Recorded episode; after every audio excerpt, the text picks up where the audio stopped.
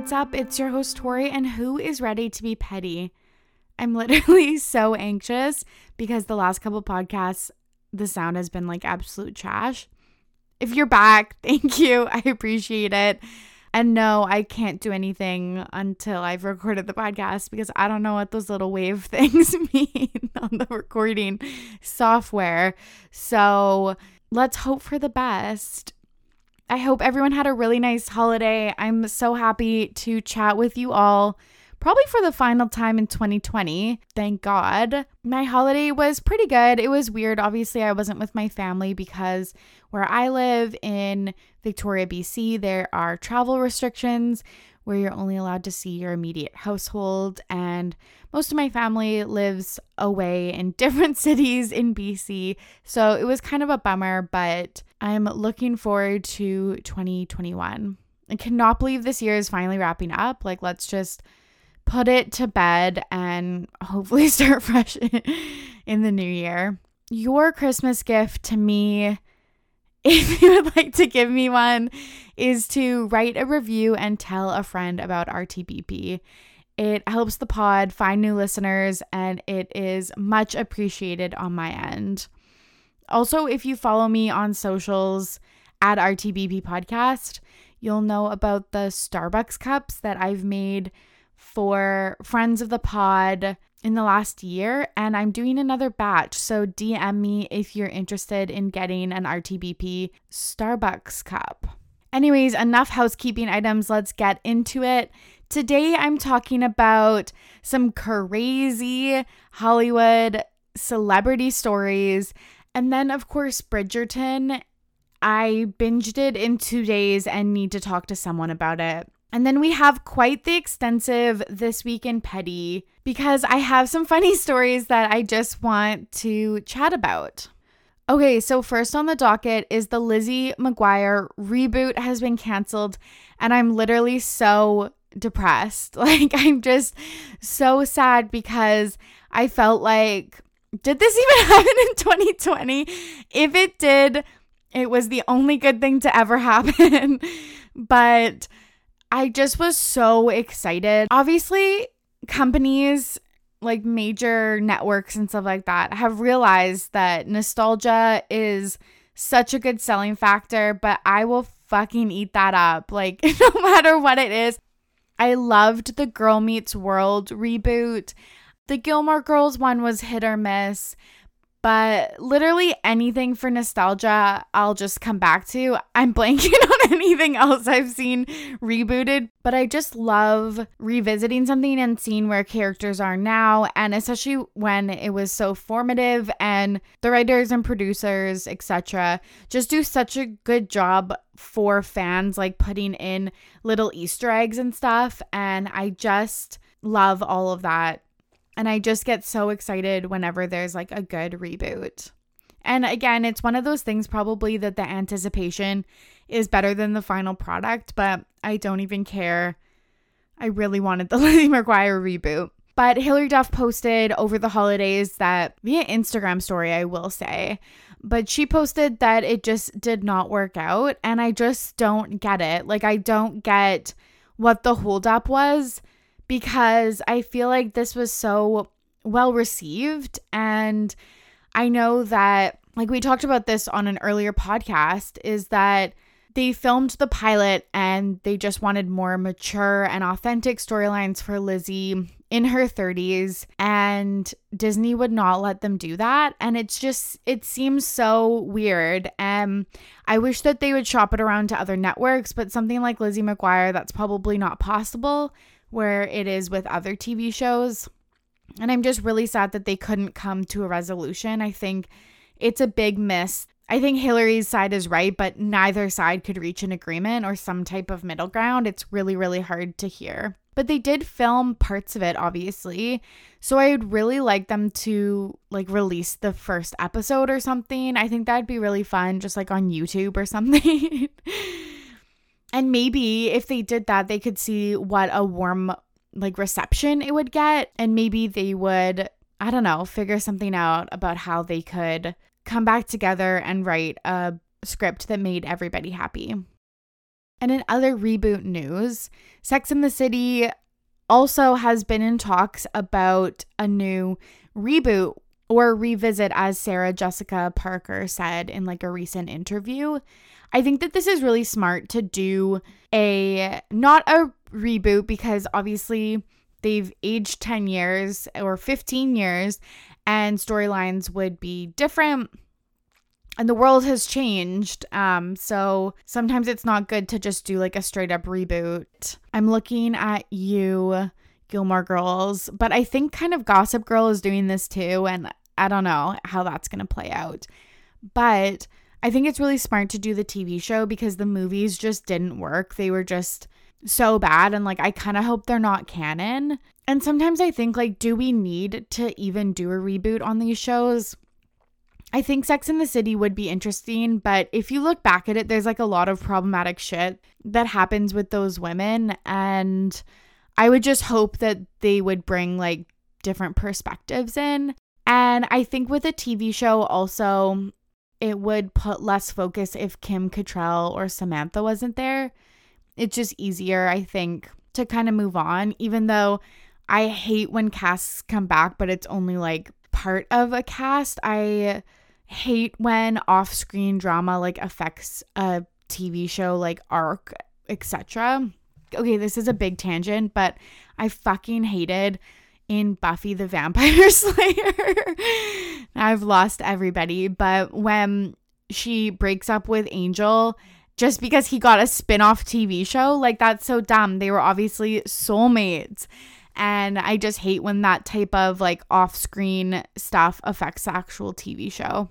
But it's interesting because it also just brings up the Kim versus, I was going to say Carrie, but Kim Cattrall versus Sarah Jessica Parker drama. And really, I don't know why we were so surprised, or at least I was surprised that they had beef because, or that like Kim was overplaying Sam. Because if you look in the last movie, she like straight up isn't in it. Slash has a full Miami storyline where she's with none of the other cast. So that would have should have been like our oh, I think that was in the first movie, but that should have been like our first sign that she was just like really really really over this. But yeah, what do you all think? Do we need a new Sex in the City reboot or are we good just rewatching all of the old ones? Sometimes I do think like there are really other good Darren Star TV shows who's the creator of Sex in the City, like younger, which actually one of the cast members of like the later season, Phoebe somebody is the female lead in Bridgerton. So that's a nice connection for later on. But also, obviously, Emily in Paris, we've been obsessed with ever since it was released. So I'm like, I kind of think that Darren Star has moved on to like other really great TV shows. So I'm like, mm, maybe we don't need this. And I'm a huge Sex in the City fan. So kind of wild that I would be saying that. Anyways, the next thing I was going to talk about, and I'm actually pretty surprised that I'm even doing this because I went down such a big rabbit hole that I feel like I'm done talking about it, but I feel like I would be upset if RTBP didn't cover this because it is extremely petty. But Hilaria Baldwin has had quite the post Christmas uh, scandal. Basically, if you live under a rock, what happened was Amy Schumer was like reposting some of Hilaria's Instagram posts. And like it was in jest, it was basically just kind of commentary, I guess, on like mommy bloggers and women like really really showing off their post baby bodies when it might seem like unrealistic for most folks or that that should be a focus that people have after they've had a child. So I think that that was kind of her main point. I didn't read into it too too much, but she was reposting Hilaria Baldwin. So her name was just kind of in the media and someone tweeted, "I cannot believe Hilaria Baldwin has had like a career where she's faked being Spanish for 10 years." Or that was the gist of it. I didn't write down the actual tweet. So, or the person that tweeted it, TBH. But if you just look up Hilaria on Twitter. You'll find it right away. But basically, it was a single tweet and then it became a thread of videos, info, wiki articles, etc. Basically, showing that she had a fluctuating accent, that she said in interviews she was born in Mallorca, Spain, and then sometimes in the US, or she moved here for college. Just all of these basically conflicting stories.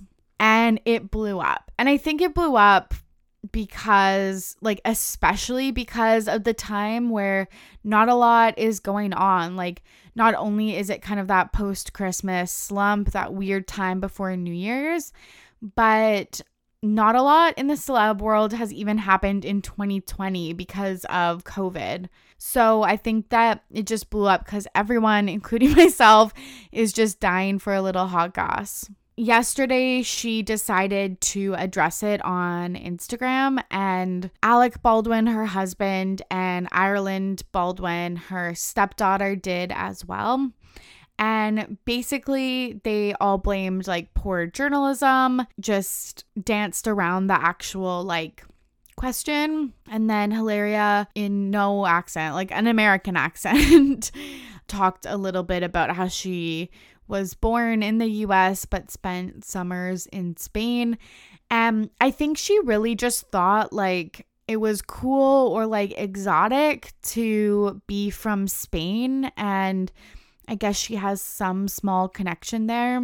I'm not even sure if any of her family is there, but it's not cool. It's like actually pretty fucked up when you think about it, like pretending to be from a different culture that you are not a part of. And I think that a lot of people have been talking about this story, but, and I, I think a few news articles have touched on this, but like it's not super fucked up about like how kind of gross that really is. And it just opens up a whole can of worms for me. Like, does Alec know that she was lying this whole time? Because I watched her very first interview on like Good Morning America or GMA. I don't even know what that was with, but it was with like Lara Spencer.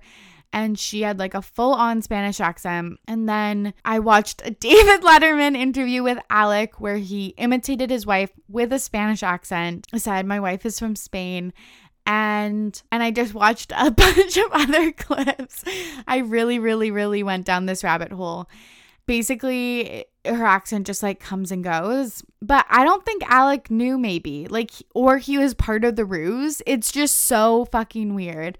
In his Instagram video, he just says like everyone should check the source. And I'm like, we did. And it was hilarious. And she lied so it's just so weird. But if you need like a good 30 minutes to like take a break from your family or distract yourself, it is a really fun read and it is absolutely blown up. Like I did a quick Google search before this, not that I wrote down any key information like the Twitter user who first tweeted it or like I don't know, some fucking quotes or something, but I think that it was just what we needed to wrap up 2020 is just like a juicy gossip story.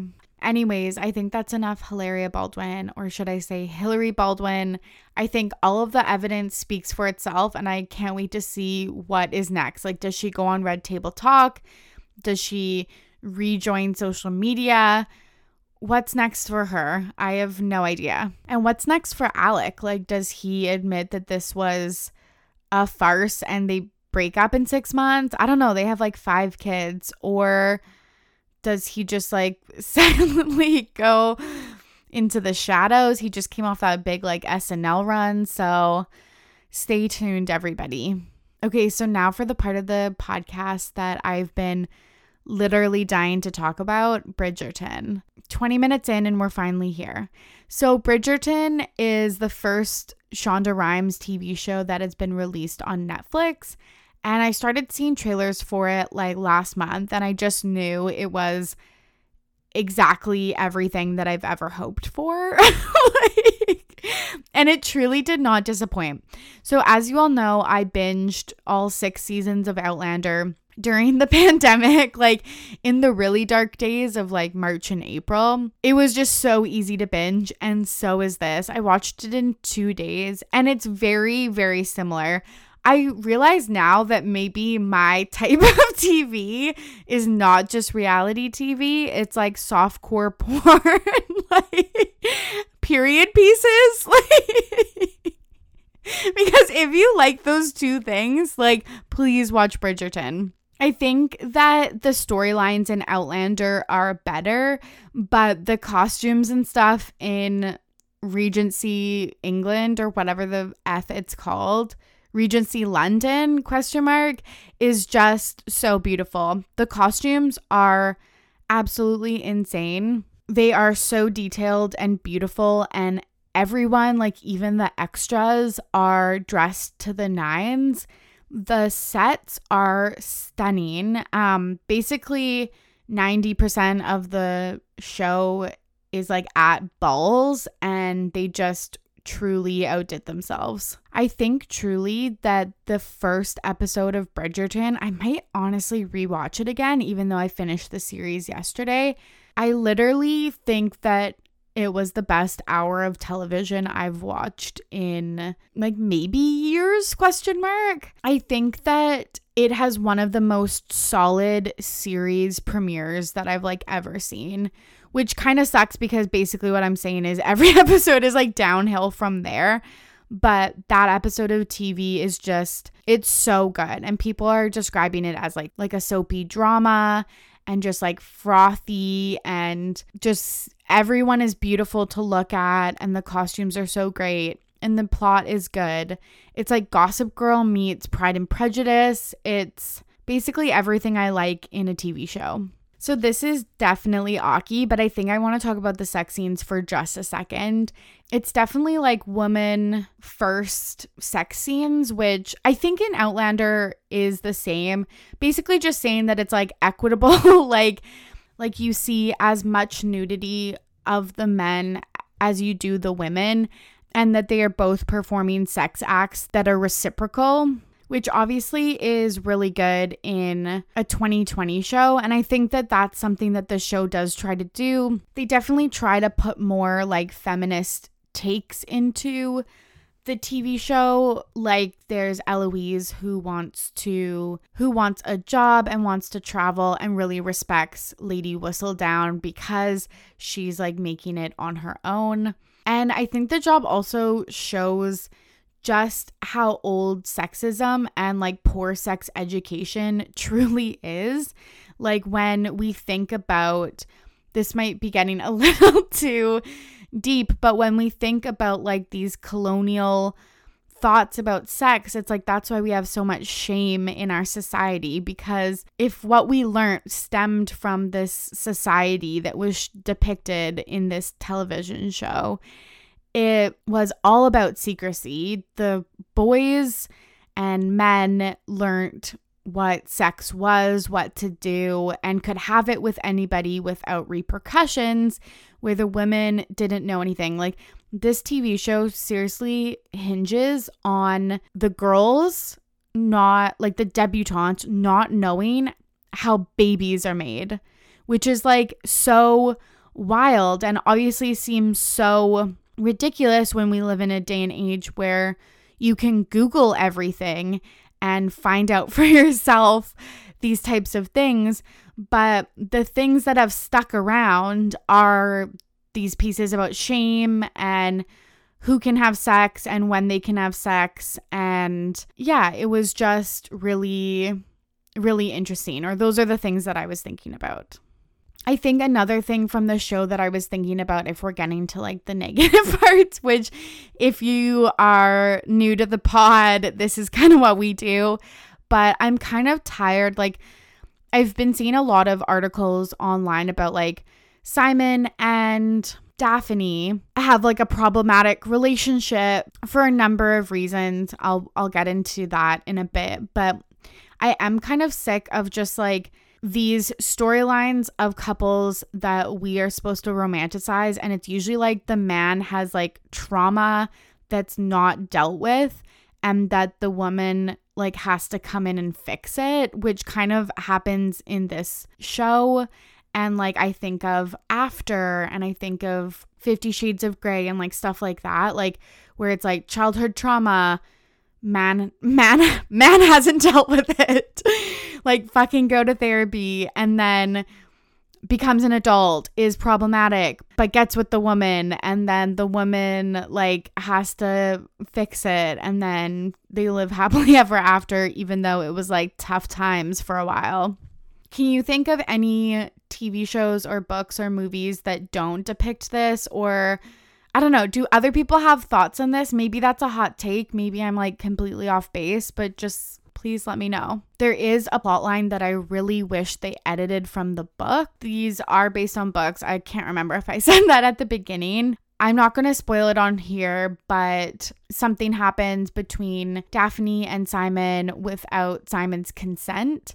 And I think it was clearly depicted that it was wrong, but it was kind of brushed over after that. So I would just say there are some great articles online that talks about this and discusses this moment. Um, if you're feeling yucky about it, like I was, please read those and take care of yourself. As I mentioned, these are books, there's eight of them, but actually, two through eight are highlighting different characters. I'm assuming different members of the Bridgerton family and people that are in the Bridgerton realm. But I'm wondering, do you think that the Netflix show continues that? Um, it's not focused on Simon and Daphne and they become B plot characters, or do you think that Simon and Daphne were such compelling characters that we'll see them as the leads again? I don't know. It'll be really interesting because I know that Gossip Girl, two two Gossip Girl refer- references on this podcast. No one's more shocked than me, but like they followed the book really closely in the first season and then kind of did their own thing for the coming seasons. And I wonder if they do that for this too. Anyways, if you need anything to binge before you restart school or work or whatever in the new year, highly suggest Bridgerton. It was juicy and I will probably watch it again. So finally, we are back with uh, This Week in Petty. I've got three little mini stories that I want to share. So the first one is I've been doing a major clean out of my apartment and my wardrobe. And obviously, I think that the best thing to do with unused clothes is like donate them or take them to a secondhand store and sell them and use that money to buy more clothes. because capitalism. I recently went to basically like the only secondhand store, or so I thought, in Victoria.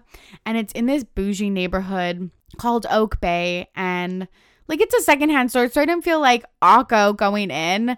But like I was like, I don't know if they're gonna accept all my items. Like maybe they're not like designer enough or whatever. But I was like, no, this is like the most appropriate one. I'll go here. So I go. like it's never good when they're like, okay, we'll go through your like bag of clothes and then you have to like awkwardly walk around the store like pretending that you're interested in buying something and they just like touch all your clothes and like are judging them obviously. So this guy's going through my clothes and he's like this is the line that they give when they like think your your stuff is shit, but they're like actually sorry, we're we're full. We're very full right now. But maybe you should try Rich Rags. I was like, you mean Rich Rags? the store like across the street from my apartment that literally looks like it belongs to a desolate mall that like old people hang out at that like no one would ever go to. like I can't say like enough bad things. It's like literally in a strip mall that has like a medical clinic, a dog food store, and like a pharmacy. And I was like, I was like literally so embarrassed. Like, I'm kind of embarrassed, like, saying this again. Like, honestly, maybe the Brazilian wax story was less embarrassing to this. But I was like, fuck it. And I drive to Rich Rags and they take all my items. but the worst part is, it's like you have to contact them. They're 30 days after 30 days to see if any of your items sold. And I, I call them and they're like, yeah, we have $9 for you. So I, I don't know why I can't stop laughing, but it's just, oh, it was just so humbling.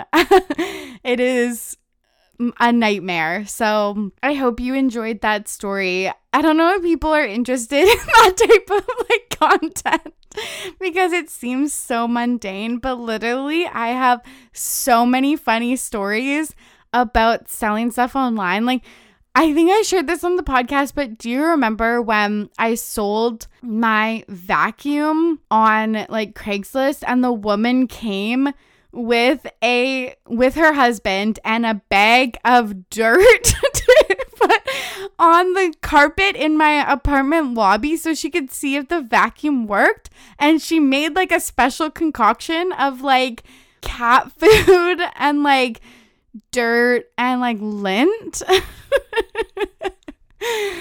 Anyways, I feel like I have like a million of these stories, so let me know if that's content that you're interested in listening to. The next story is also about clothes, and it was like a tweet or TikTok or something that I saw. And it's this girl, and she she's pretending to be a host at a restaurant in Paris. And she's greeting the guests and she's saying like bonjour, bonsoir, bonjour, bonjour. And then it's like when the host sees me and my mom and it's like, hello. and, it, and it was so fucking funny because that is literally what happens in Paris is like they just start speaking English to you because they know you're like some tacky tourist. But Kate, this is the problem that I have with this. It's like, what am I supposed to do? Like pack a bunch of different clothes just for Paris? Like, yes, I'm rolling up in my like fucking sneaker and like maybe like a khaki short. I don't know why that was the first item that came to mind. Like I'm like in a safari, but I kind of look like that, but like I'm in comfortable clothes because I've been running around your city all day, taking in the sights. So yeah, I look like trash, but nothing is more demeaning than walking into like a Parisian bakery or restaurant and then being like, hello. I don't know why that kind of sounded British, but literally nothing just says like you're a piece of shit than someone French swish- switching to English immediately. I wish one day that I will be that traveler though, like like that has those beautiful outfits and can like take those beautiful photos. Remember when I thought that was me in Scotland and then I was in a fucking rain poncho for for the full 2 days? Uh I just thought that I was going to get like some beautiful like aesthetically pleasing Instagram photos and I just looked like a total chump. Okay, last mini This Week in Petty, petite petty if you will I was at a Starbucks um, recently buying friend of the pod Dana a birthday gift and I follow covid rules like my life depends on it because it quite literally does but I was in Starbucks standing like 6 feet behind a lady in line there was someone at cash like ordering their drink and then the lady, and then me. And she turns around to me and she says, Excuse me, I think there's only two people allowed in the store. And I look down at the three squares that have been beautifully taped out for us. And then I look to the door and point to the sign. I say, Lady, there's three people allowed in this Starbucks. Can you please move back to your designated square? And I think that was my first like COVID confrontation I've ever had. I'm so surprised that I haven't gotten more because I will not hesitate to to tell someone that they need to back up or put on a mask. But this was the first one I had, but I was like, do not come for me and COVID rules, lady. Like, I've read the door. I've put myself in a square. I've hand sanied. I'm wearing my mask. Please don't come for me. she did honestly handle it well. It, it could have been one of those videotaped moments, maybe that go like viral on Twitter, but she was just like, oh, okay. But yeah, don't try to out COVID rule me because I will win every single time. Okay, everybody, I think that's it from me. As I mentioned before, I think this is my last episode of 2020. So I just want to say thank you so much for sticking around. Thank you so much for listening to RTBP. It means so much to me. I cannot wait to see what 2021 has in store for the pod. I hope that we all have the best year of our lives next year, or that it's just marginally better. I will take that too. If you have enjoyed this episode, leave RTBP a five star rating and review on Apple Podcasts and follow along on Instagram, Twitter, and Facebook at RTBP Podcast. And if you think there's someone in your life that would like RTBP, let them know about the pod and tell them that I sent you. That kind of sounded like a threat or something someone would say in like a movie to like the lead, like trying to like, I don't know, solve a mystery or something or solve a crime. I don't know. But we're always looking for new listeners to join the party. So let someone you love know about RTBP Anyways, I hope you are safe and sound and healthy and thriving out there. As always, I'm your host, Tori, and I'm ready to be petty. See you soon. Bye.